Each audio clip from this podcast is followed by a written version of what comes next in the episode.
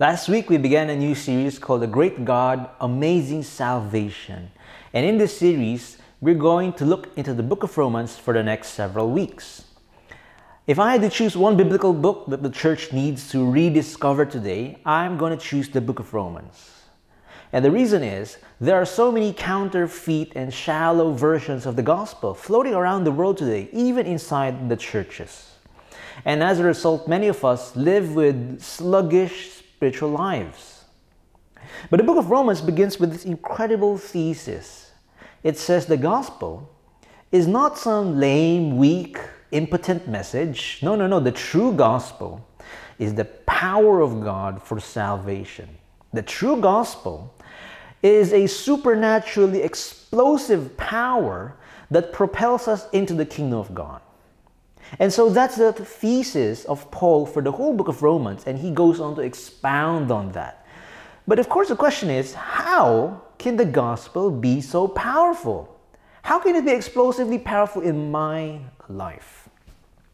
Well, to explain that, Paul now begins by giving us a profound analysis of what's wrong with the world. You know, like they say, you have to first understand the bad news for you to appreciate the good news. So we won't come to grips with the power of the gospel unless we understand sin and faith. So in this passage that we're looking at today, Paul is going to give us a profound analysis. And here's what he says in Romans 1 18 to 32. For the wrath of God is revealed from heaven against all ungodliness and unrighteousness of men, who by their unrighteousness suppress the truth. For what can be known about God is plain to them, because God has shown it to them.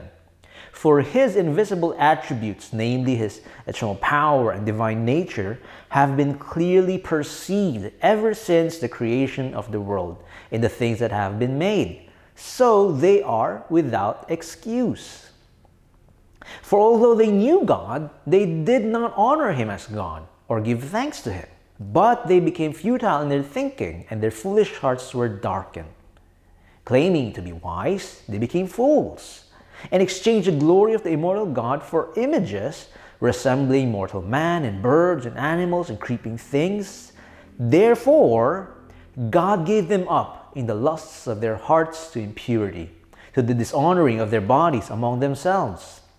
Because they exchanged the truth about God for a lie and worship and serve the creature rather than the Creator, who is blessed forever. Amen. For this reason, God gave them up to dishonorable passions.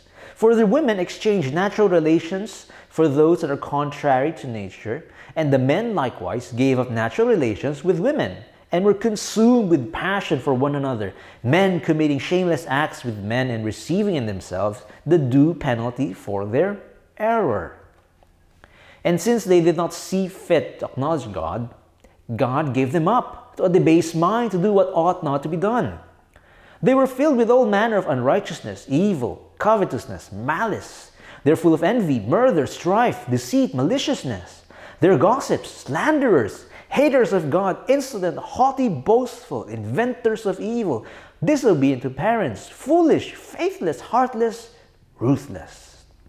Though they know God's righteous decree that those who practice such things deserve to die, they not only do them, but give approval to those who practice them. Now, this passage is one of the most profound analysis of what the human predicament is. And it's so jam packed, it's so full that we can talk about this for several weeks and we won't even exhaust all of it. But for today, let's just put on laser focus and narrow it down and just focus on what Paul says about sin and faith. Because what Paul says here about sin is crucial to understanding our situation in our own hearts and therefore ultimately it's crucial to how we can understand and appropriate the explosive power of the gospel in our lives. So, three things about sin here. Let's talk about the root of sin, let's talk about the consequence of sin, and lastly, the healing of sin. Now, number one, we have to understand first what are the roots of sin? What is the root of sin? Every Christian knows what a sin is. We have an idea what sin is, but what is its essence? What is at its core? Now, this passage, Paul shows us how sin develops and progresses in our lives. Three times there, he says, God gave them up. And that's when people started to do all kinds of sins. Now, I'll, I'll, explain more about that phrase, but for now, notice that it was when God gave them up in the lust of their hearts, that's when they were thrown to impurity. To, they, they started to dishonor their bodies. It was when God gave them up to dishonorable passions, that's when people started to commit sexual sins, right? And it's when God gave them up to a debased mind to do what ought not to be done, that's when people started to do, verse 29 on, started to do deceit and malice and envy and all these different kinds of sins. So these are kinds of these are the things that people think about. Sexual sins sins against people sins against god. These are the kinds of things that most people think about when we talk about sin. But notice paul says that's not the real issue. Those sins only came later on. It was only when god gave us up because of some deeper problem. In other words those sexual sins and social sins and all these things, they are only the fruits of a deeper fundamental problem in the human heart. That's why many of us, we keep trying to repent of these sins, of some sexual sin or some other kind of sin. We keep trying to get rid of it, but we end up going back to it. We end up going back to it, or there's some other sin pops up in our lives. Why? Because it's not enough to keep plucking away at the fruits. Paul says, as long as the bad roots are in there, you're going to keep producing bad fruits. Well, the question is, what then is the root of sin? What's the bad roots there? Well, to understand this, we have to take a few steps back and understand Paul's premise to his answer. Now, the premise that Paul gives us is that God has made it plain to everyone. God is using everything in the universe to communicate something about Him to humanity. I mean, just look at the beauty of the world around us the intricacy, the design, the genius, the balance of everything. All of that, Paul says, is telling us something about God's eternal power and divine nature. So that means everyone, everywhere, Every time they look at the world, they're being told something about God. Something about God. And so, regardless of what people tell themselves or what they say they believe, deep down, we all know there is a God. And we know something about Him. It may not be everything, but we know something about Him. The problem is, Paul says, people suppress the truth. We push it down, we silence it, we try to repress the knowledge about God because why? Because people did not want to honor Him as God or give thanks to Him. People don't want God to be God. That's the root of sin. It's the rejection of God as God. We don't want to give thanks to Him and therefore admit and acknowledge that He is the Creator. Because then that means I'm just a creature who's utterly dependent on Him every single second of my life. Because then that means I'm completely accountable to Him. I owe Him everything and He owes me nothing. Uh, that means I have no control. I don't get to decide how I live. I don't have no I don't have any bargaining chips here. God is God and we are not. And therefore, the only way I can relate to Him is by grace. See? And Paul says, we hate that. We hate that we have no control. We hate that we're utterly dependent and accountable to Him. We hate that. We reject God as God. And we hate that idea that we are not. See, Paul is saying sin is more than just our actions. It's not just what we do with our hands. It's not just a mistake of the mind. Fundamentally, sin is a rebellion of the heart. And as long as that bad root is in there, you're going to keep producing bad fruits.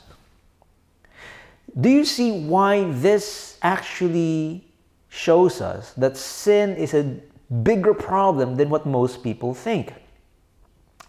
Here's why. Think about the parable of the prodigal son.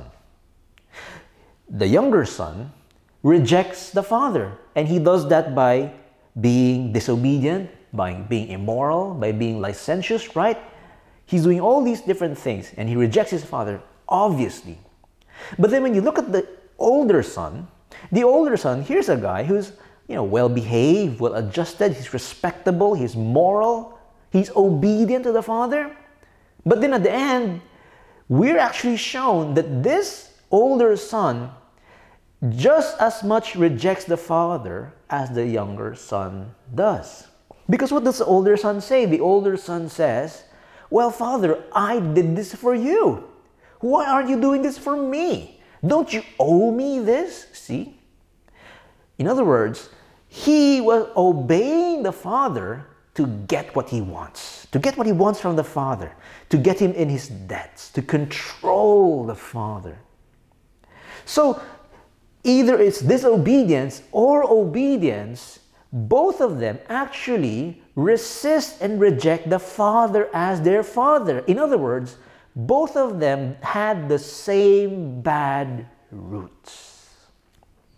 See, you may be disobedient or obedient. You may be moral or immoral. You may be full of virtue or full of vices. But it doesn't really matter because at the end of the day, the root, if the bad root is there, then you're going to keep producing bad fruits. You're going to keep trying to seize control from God. You're going to resist being dependent and utterly accountable to Him. You're going to resist relating to God by grace alone. See, no matter how beautiful or ugly the fruits of your life may be, no matter how beautiful your life may look like, God sees the heart. And if the roots of sin are there and he sees you're rejecting him, then no matter how beautiful the fruits may be, God knows it's rotten at the core. And therefore, listen, it's not enough to just look at all the do's and don'ts of the Bible and try to live up to them. It's not enough. The way to deal with sin, it's not enough to just reinforce your willpower and discipline yourself and put up structures and, and systems in place to prevent you from doing wrong things, that's not enough. It's not enough to change your habits. It's not enough because sin goes deeper than just obedience or disobedience. Sin goes deeper than just morality or immorality. Sin fundamentally is the rejection of the human heart, it's the rejection of God. You don't want him as God. See, sin, it, it, it's more than just breaking God's laws. It's about breaking God's heart. It's about breaking the most basic relationship of man and God. That's the root of sin.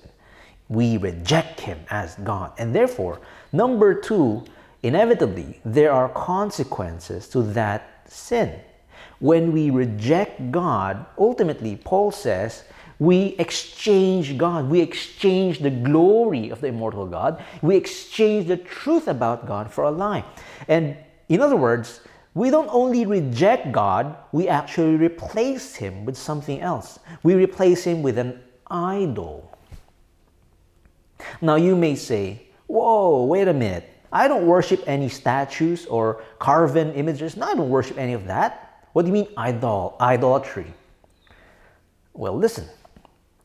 If you love anything more than God, if your life revolves around anything more than God, if your emotions and thoughts and imagination is captivated by anything more than God, if your values and self worth and mission in life is rooted in anything more than God, then you replace God. You've exchanged God. You've taken up something to replace God to be the center of your life. And sure, yeah, ancient people did that with wood and stone, but modern people, we do that with money or sex and fame and politics and people. We also do that. We've kicked God out of the center of our lives and we've replaced something else to be the main thing of our lives. Paul says that's what happens. We exchange the truth about God for a lie. And the lie is that this thing can somehow replace God.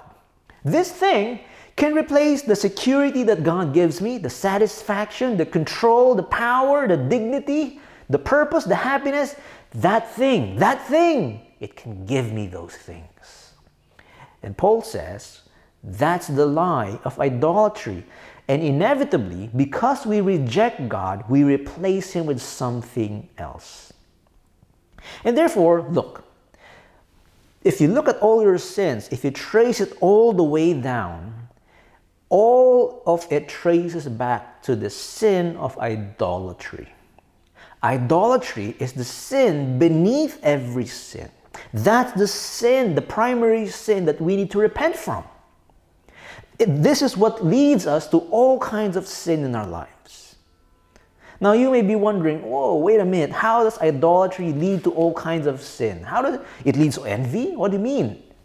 Well, here's how Paul traces that out for us, right? He says, because people reject God and replace him with idolatry, therefore the wrath of God is revealed against idolatry. Now, the wrath of God, that just means that God is a perfectly righteous judge. He's perfectly righteous, and so he won't turn a blind eye to evil. He's not, he's not just up there in heaven, chillaxing, unconcerned with the evil and suffering happening here. No, God's heart is passionately involved in justice and righteousness. And therefore, there's wrath, real wrath against evil and, and, and injustice and unrighteousness. There's real wrath there. Now, in other places of the Bible, we're told that God's wrath will ultimately come at the end of time. But in the meantime, God is giving us a window of opportunity to wake up, to come to our senses, and go back to Him and ask for forgiveness and be saved from the wrath that is coming for sin. But Paul also says that in the meantime, God's wrath is being revealed. There's going is he's showing us signs, a foretaste of what that wrath is like. How so? How is God's wrath being given a foretaste now? Well, Paul says God's giving people now, the word gave up there, that is a word that means to surrender to your enemies.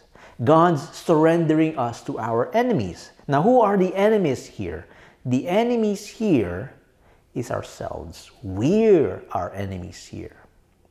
Paul is saying, because we stubbornly insist on chasing idols instead of going to God, God is surrendering us to our idols. God is essentially not going to stop us anymore. He's not going to stop us anymore. He's going to stop intervening. He's going to step aside and let us do exactly what we wanted. God's form of judgment is to give you exactly what you wanted. And don't you think, on the one hand, that's the most fair thing, but also that's the scariest thing that can happen to you.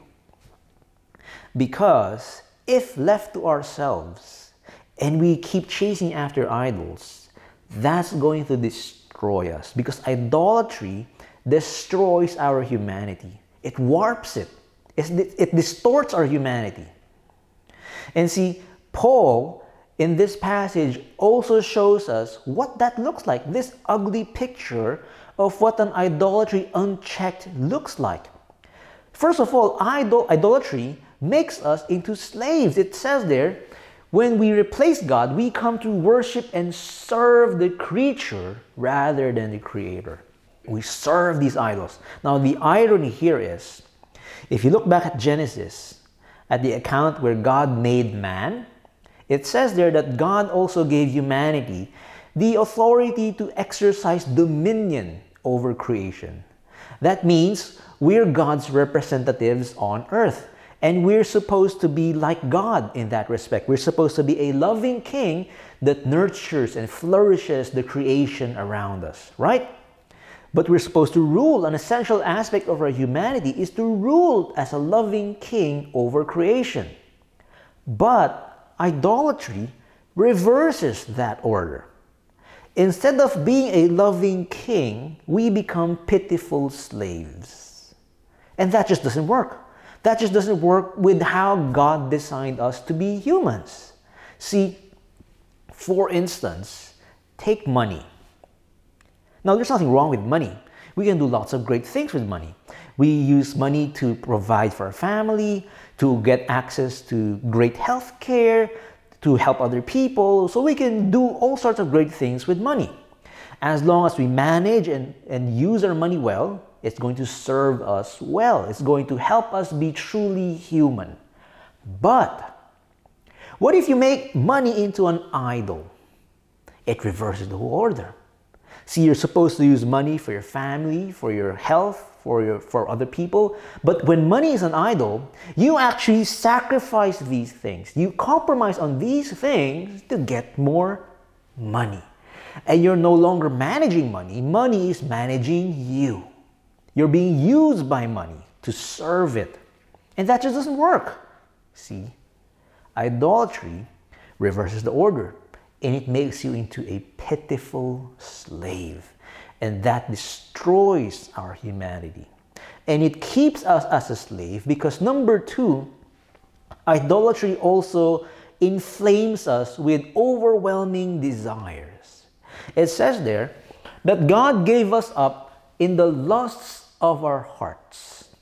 Now, the Greek word for lust there is epithumia, which is something like epi desire or, or like something like epicenter, right? Now, ESV translates that word as lusts. And that's a pretty good translation, but we, when we say lust, we often think of sex. That's not exactly it. The, what it really means is to have an inordinate desire a, a super desire, an over desire.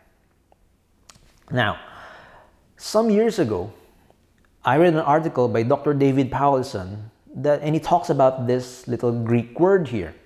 And here's what he says He says that every time the New Testament talks about idolatry, that word, epithumia, comes up. It's always connected. And basically, Here's what the New Testament and Paul is telling us idolatry creates over desires in us. It creates these strong epicenter of desire that causes ripples across our hearts. It causes all kinds of havocs in our lives.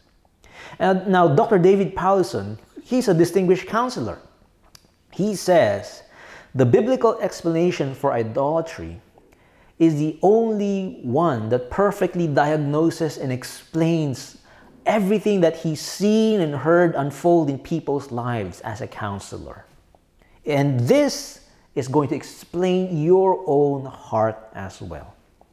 See, if something is an idol, it creates that over desire in you. It creates that over desire in you. See, if something is an idol in your life, you're not just driven to get it, you're obsessed. If you can't get that idol, you're just worried, you, you, you get crippling anxiety. You're not just upset, you, you, you rage, you become despondent, you become crippled. See? When you make mistake, you, you don't just regret your mistake, you, you find it hard to even forgive yourself. All your emotions and your desires and your thoughts, they're all off the charts. It's all turned to the max and even beyond. See, that's what idolatry does.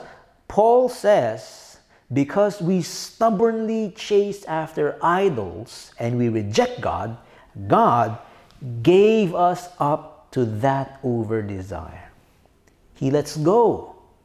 And we're thrown to our idolatry, and this idolatry takes more and more control over our hearts, inflaming us with these over desires.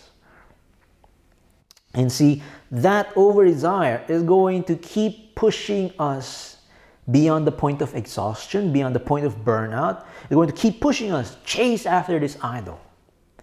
It's going to keep crushing us with these overwhelming emotions that we were not supposed to, to, to manage. And even if you do get your idols, what happens? You don't get satisfaction. You don't get the rest that you thought you would find. No. That over desire actually becomes bigger and more demanding. It's not enough. It's never enough. And so idolatry keeps us as its slave and actually turns us into addicts who want to be slaves, chasing after our idols more and more and more. And lastly, third, idols actually blind our minds. See, it says there, God gave us up to a debased mind to do what ought not to be done. And what follows is a list of all kinds of things that ought not to be done. Now, here's what that means. Deep down, we know there are certain things we shouldn't do. We know we shouldn't be uh, full of evil and covetousness and malice. We know we shouldn't dis- be full of deceit and lie and cheat to get our way with things. We know we shouldn't be uh, disobedient to parents, even though they're telling us to do things we don't want to do. We know we shouldn't be heartless and ruthless and use and manipulate people. We know we should not do these things. But the problem is, idolatry makes us into slaves and addicts who would more and more become willing to cross those lines in order to serve our idols, in order to get more of our idols. But we know we shouldn't. So what do we do? Our minds go into overdrive, trying to find some rationalization, trying to find some justification to do those things. We come up with all sorts of lies to ourselves, becoming blinded to our own motives and situations so that we can do those things and cross those lines. So we say things like, oh, you know, well, everybody's doing it. Or we say things like, well, you know, I'm just a victim. I'm a victim of the system.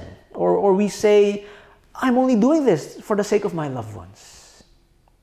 And see, our mind makes up all these rationalizations and excuses and justifications. And Paul says, because we're so stubborn with our idolatry, God gives us up to a debased mind, to becoming more and more worthless and futile in, a, in our thinking, becoming blinded and more blinded, becoming worse and worse. See, these are the consequences of that root of sin in our hearts. We become slaves to our idols, inflamed with these over desires, keeping us as addicts and in our minds, our minds are trying to convince us that everything's all right.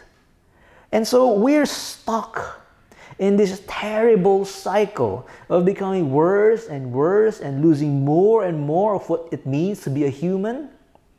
And eventually, we end up sinning more and more and more. And Paul says in Romans 6 that the wages of that, the consequences of that, is death.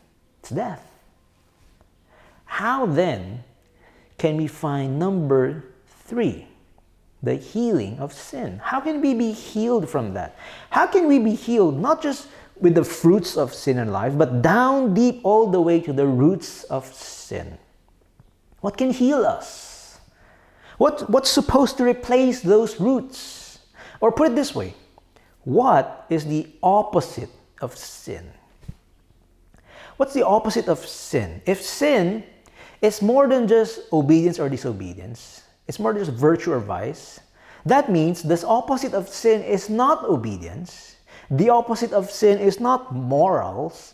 The opposite of sin is not virtue. The opposite of sin is faith.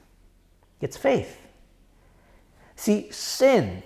Sin rejects God and wants to replace it with something else. Sin re- rejects God's control and, and God's sovereignty and being accountable to God. And, re- and we, we reject relating to Him by grace alone. See, that's sin. But faith, faith surrenders to God. Faith honors God as God and says, Lord, I throw myself at your feet because you owe me nothing, but I owe you everything. I owe you every single second of my life. I'm completely accountable to you. And therefore, Lord, I can only come to you asking for grace. That's what faith is. And that is what heals the deepest roots of our hearts. Faith is what we need. That's why Paul says, the gospel of salvation comes through faith. Remember the thesis of the whole book of Romans. Paul says the righteousness of God is revealed from faith for faith, as is written, the righteous shall not die. They won't die from their sins. They shall live by faith. It's all faith. What we need is faith. But of course, the real question is how can sin in our hearts turn into faith? Because deep down, let's be honest here, deep down, you know there's a part of you that still rejects God. You know, even though you're Christians, deep down, there's a part of you that does not want to be accountable to God. Deep down, there's that part of you that doesn't want to lose all control and, and depend on God. Deep down, even though you know those idols in your life are destructive and ugly, deep down you know you don't want to let go. How then can people like us, pitiful slaves and addicts who, who, are, who want to remain in our misery, how can we be broken out of that cycle and turn into faith? How can that part of you turn into faith? Paul says the answer is the gospel is the power of God for salvation. The gospel is the power for those who are powerless like us. It's the hope for those who are hopeless like us. See, it's no longer just our power, it's His. How? How can the gospel then be the power of God for salvation. How? Here's why. Down there in verse 32, it says, We know that God's righteous decree is that those who practice such things, such sins, deserve to die. In other words, we know that the righteousness of God means death for me. It should mean death for me. The righteousness of God, it should make me afraid and terrified. It means wrath for me. But the gospel reveals that the righteousness of God can actually mean life. That the gospel, the, the gospel reveals that the righteousness of God can actually mean healing and faith and life for those who deserve to die. Now, how can that happen? How can the righteousness of God mean something else than wrath and death? How can it mean life and healing? Here's how. Because the gospel reveals that in the most astonishing act of righteousness, God sends Jesus on the cross to die for people like us. People who have replaced Him Jesus comes to replace us on the cross. And so the wrath of God for sin comes bearing down on Christ.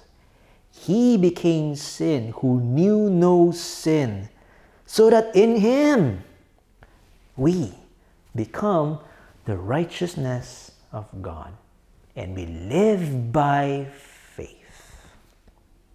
See, that's the power of the gospel. And that's exactly what we need so that our hearts turn from sin to faith.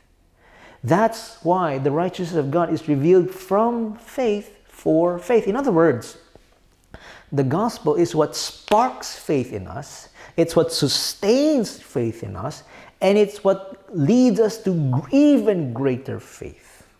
Or put it this way the gospel is like the sunlight that shrivels up the bad roots of sin. And it's what gives life to the good roots of faith in our hearts. Because the gospel is what finally melts at our heart's rejection of God. It's what finally convinces our hearts that He is beautiful.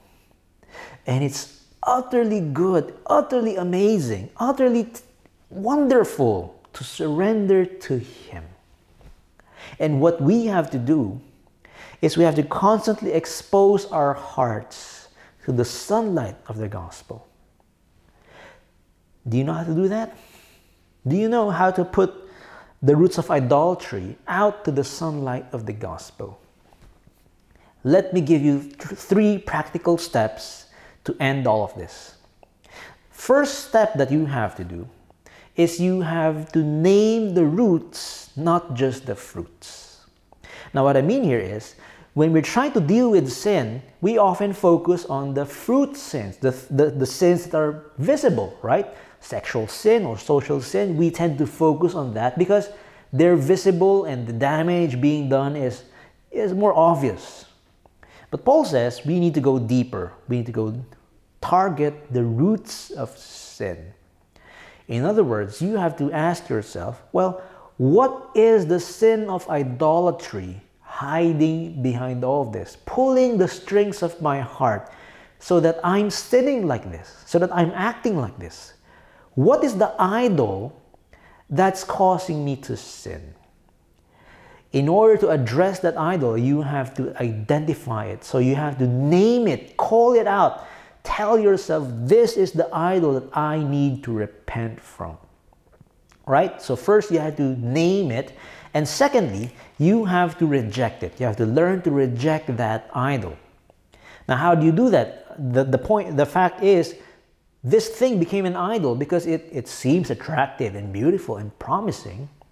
But you need to learn to see beyond all of that. See beyond the illusion, beyond the mists of its beauty. See actually that it's destructive and ugly. And for, to do that, of course, you need the power of the Spirit. Of course, you need the, the, the, the truth of the scriptures. But you have to see how this idol actually is making you into a slave. How it's causing all kinds of havoc in your heart through these over desires. How it's blinding your mind from the truth and the reality of what's happening in your life. Look at how it's warping your humanity. And most importantly, look at how this idol, this idolatry, is grieving the heart of your Lord Jesus Christ, the one who became sin so that you can have his righteousness and life. Ultimately, that's what convinces you to say, there's nothing beautiful in all this. It's ugly, it's destructive, it's terrible. So first you have to name it, then you have to reject it, and lastly, you have to replace it. You have to replace it with Jesus Christ. See, idolatry is rejecting God and replacing Him with something else. And to repent from that, to have faith, you have to reject that idol and replace God back into the center of your life. Now, how do you do that? Well, First of all, you have to understand what was it you're really looking for when you looked at that idol? You have to ask yourself, what was I really looking for in this idol? What was I really looking for in money? Really? It's not just money per se. What was I looking for in money? Is it control? Is it security? Is it significance? Is it happiness? What was I really looking for in money that I can only truly find in Jesus Christ. So, what you have to do is you have to relocate those desires back to where it belongs, back in the gospel of Jesus Christ. There is where you find that satisfaction, that purpose and dignity, that power and control, that happiness and peace, all of that can be found in Christ alone, and even more. So you have to relocate those desires, replace the idols with Christ. So you have to name it, reject it, and replace the idols with Jesus Christ. Now, the, is, it, is it easy to do these things? No, it's difficult. Is it going to be fast? No, it's going to take you years and decades and perhaps all through your life to keep doing this again and again. But is it worth it? Yes. It's going to require from you lots and lots of prayer, asking for the Spirit to open your heart. It's going to require you lots and lots of scripture reading to see the truth and see how that truth is exposing the lies in your heart. This is going to require lots and lots of soul searching, honest soul searching. This is going to require from you lots and lots of painful conversations that involve people telling you the truth. This is going to involve lots and lots of deep fellowship with Christians so that you learn to replace idols with Christ. It's hard, but it's worth it. Is it possible? Yes. Because you have the gospel, which is Jesus as the power of God for salvation for you so that you can have faith and find healing for your hearts. Let's pray. Our Father in heaven, you are the righteous God. And we know, Lord, deep in our hearts, that that means we deserve wrath, we deserve death, we deserve no good thing. But you, O Lord, you made a righteousness for us through Jesus Christ. And through that, O Lord, now your righteousness can mean life and healing for us. So, Lord, we throw down ourselves at your feet once more. Thank you, Lord. Grateful to you. We worship you, we love you, we surrender to you, Lord.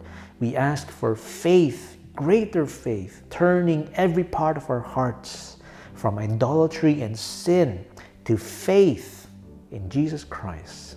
Help us, Father, to reject the idols in our hearts and to replace them and rejoice in Jesus Christ, our Savior and Lord, the one who became sin for us, so that we become your righteousness.